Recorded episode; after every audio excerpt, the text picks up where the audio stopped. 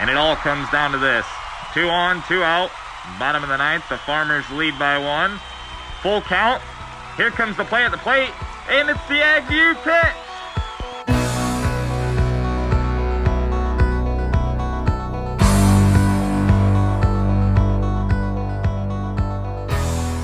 Welcome everybody to another episode of the Ag View Pitch, and today we're doing a little video with the podcast. So if you're listening to this, you'll have to bear with us, and we will have this on YouTube as well. Today you've got obviously Chris Barron and Brant Fehl. He's my brother-in-law, and I've gotten more phone calls, I think, than I've probably ever gotten in text messages from clients just wondering how'd you fare and everything. And in our farm operation, we were pretty lucky. I mean, we were about 10 miles north of all the devastation and all the craziness and stuff. And then you guys farm basically about probably, what, another maybe 10 miles south of us almost, but you're also west of us a ways. So Brant, tell us a little bit about your experience, where you were at, and you guys are sort of on the edge of it too, but talk a little bit about what your experience was when the storm kind of went through here. Okay. Yeah, like Chris said, my name's Brant Fehl. We raise corn and soybeans in east central Iowa. We're 20 miles about south of Waterloo, and the storm started about probably 5 or 6 miles north of us is where the line is here. Mm. And it stretched almost 100 miles south. So winds were sustained in this area around 100 miles per hour for over 20 minutes. The further south you go, they were 115 to 130 mile per hour. We have 2,500 acres of corn, and it's all damaged. Every single acre. We do not have one field that doesn't have damage, and it was already tangled up from a windstorm here about a month ago. Mm-hmm. We had some structural damage. We have 4 grain bins which you can see. You can see 3 of the 4 that got crinkled. It looks like a giant came up and just pushed on the corner of the bin and said, let's see if I can kill this one. And this is the second time in 9 years that this has happened to us, to have this bad of winds. Huh. So our soybeans were flat as well, which I had never seen that, mm-hmm. ever. They were as flat as a pancake. Now today they're standing up straight, but I'm concerned about the yield on the soybeans as well now for getting beat up as hard as they did, yeah. for as long as they did. One of the things that we noticed around here, and I know it's a conversation we'll be having next week with Iowa State as they're doing more assessments and evaluations of the storm area, size and scope and everything, but you guys have a lot of corn that's either flat or leaning. Mm-hmm.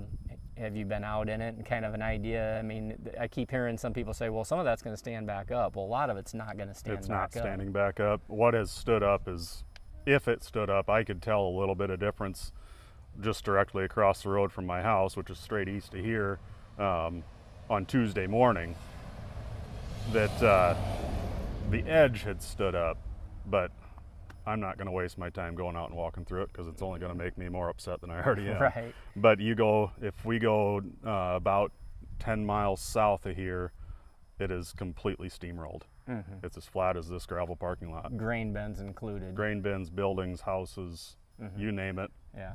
It's amazing nobody died. Yeah, and we'll get some footage of that. So if you are watching this, we will have that edited into this to kind of show some of the crop damage and sort of what some of that looks like.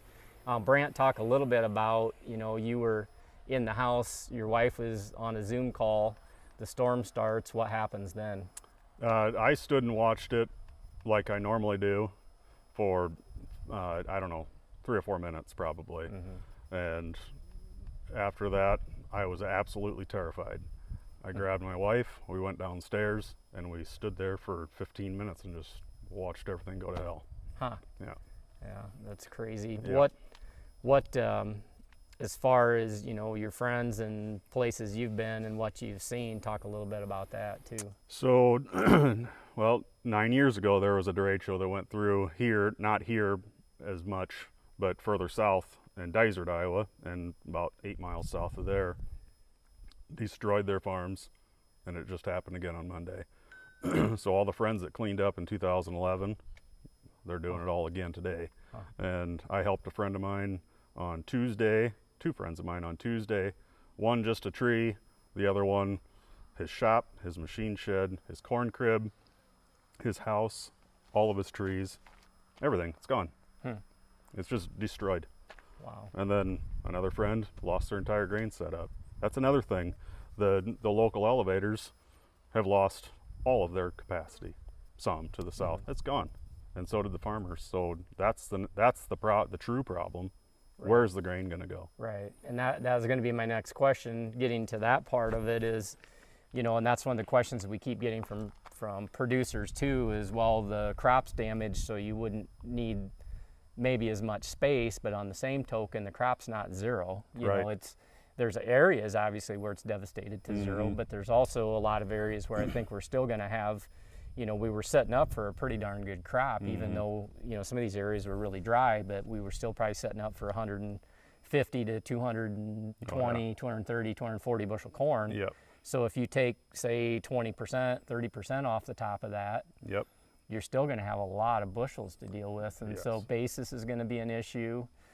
Just handling, are you hearing anybody talk about, you know, what's the solution? Because I know one thing you told me, you know, what, half an hour later you bought another 12-row corn head. So you could, you know, because you know harvest is going to be a slow process. So you guys accomplished that, but what about bin space for these guys? Well, for the guys that lost their grain setups, can they go to the processor? I don't know. The processor can only process so much grain every day, and they already have other stuff going on. So, but the next problem is drying the grain, because we're going to have to go out and get this corn as soon as we possibly can. We're going to be harvesting 30% corn, and I'm sure we're going to be harvesting most of the season that way. And their grain dryers are gone too. Well, you can't throw that grain in a bag and sit it on the ground and hope for it to be okay, because it's not going to be. So I don't know what their answer is. I know there's a large co-op, Mid-Iowa co-op, that has guaranteed their customers that they will have storage for them this year. Now, what that really looks like at this point, it's hard to say. They must have a really good contingency plan. So evidently they're going to put up a 2.5 million bushel pile on one of their facilities, and they're going to get their bins rebuilt, supposedly, and go from there. So like you said, you know, I've heard a lot of people talking about going to the bags, and that being a pretty good solution probably for a lot of people. The problem is, like you said, is if you have to go start getting this stuff, and it's, you know, maybe not 30%, but even if it's 25, 24%, you still got to probably need to be looking at drying this stuff down some. That's going to be a major issue, isn't it? Yeah, it's going to be a huge issue. We are so fortunate in this area. Yeah, we lost a building. Yes, we have bin damage. Yes, all of our corn is damaged. My house sustained a little bit of damage. Everybody's alive. Nobody was injured in this area at all. And I still have most of my storage, and I have a grain dryer. There's a lot of guys that can't say that. Yeah, and the dryer is the key piece right now. So what do you think on basis? You know, this is something that we've been talking with Dwayne. On all of our podcasts and stuff, we've talked about, you know, the need for paying attention to basis and watching that really close.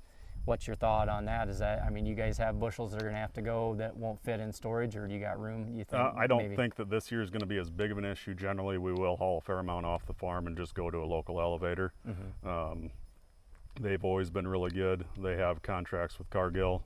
We can take full rails, as many rail cars as we want, and we can play the basis game with them on that direction. So a lot of the guys, though, they're probably, if they do know they're going to have to be taking this stuff, you know, away and getting it to the processor or wherever they need to go, they're going to need to be watching basis and probably be thinking about getting that locked in. Yeah, basis contracts made me.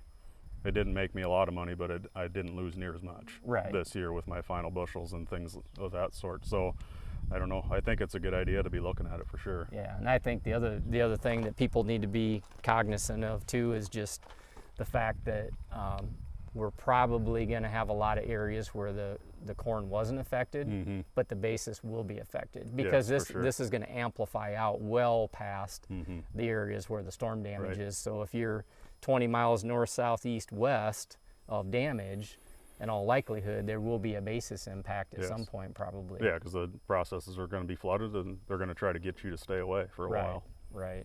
Yeah, for sure.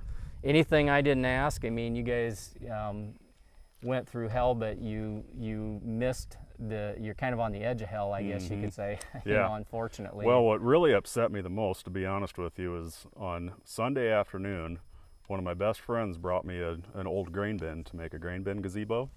Oh. And I didn't have it tied down. Oh, no. And the son of a bitch is east of my house about a half a mile in the cornfield. So, and you know, for a little bit of levity there. Yeah. But...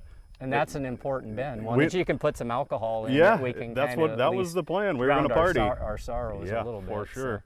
So. Yep. But no, I think your point on everybody being alive, you know, we do this for our families. We do this because we love what we do. Yep.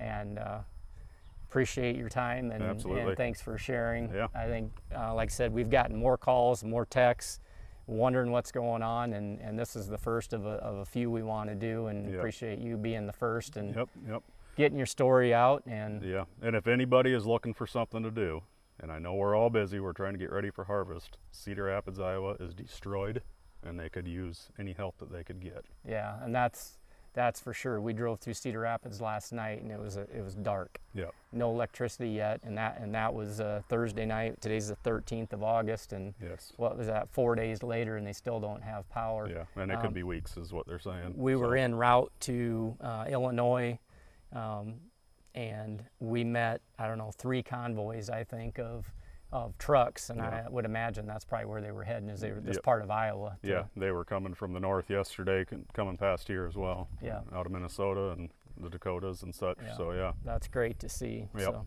Yep. All right, Brant, hey, thanks, bud. You Appreciate bet, thank it. You. Yep, and thanks everybody for listening and viewing and watching, and we will catch you next time on the Ag View Pitch.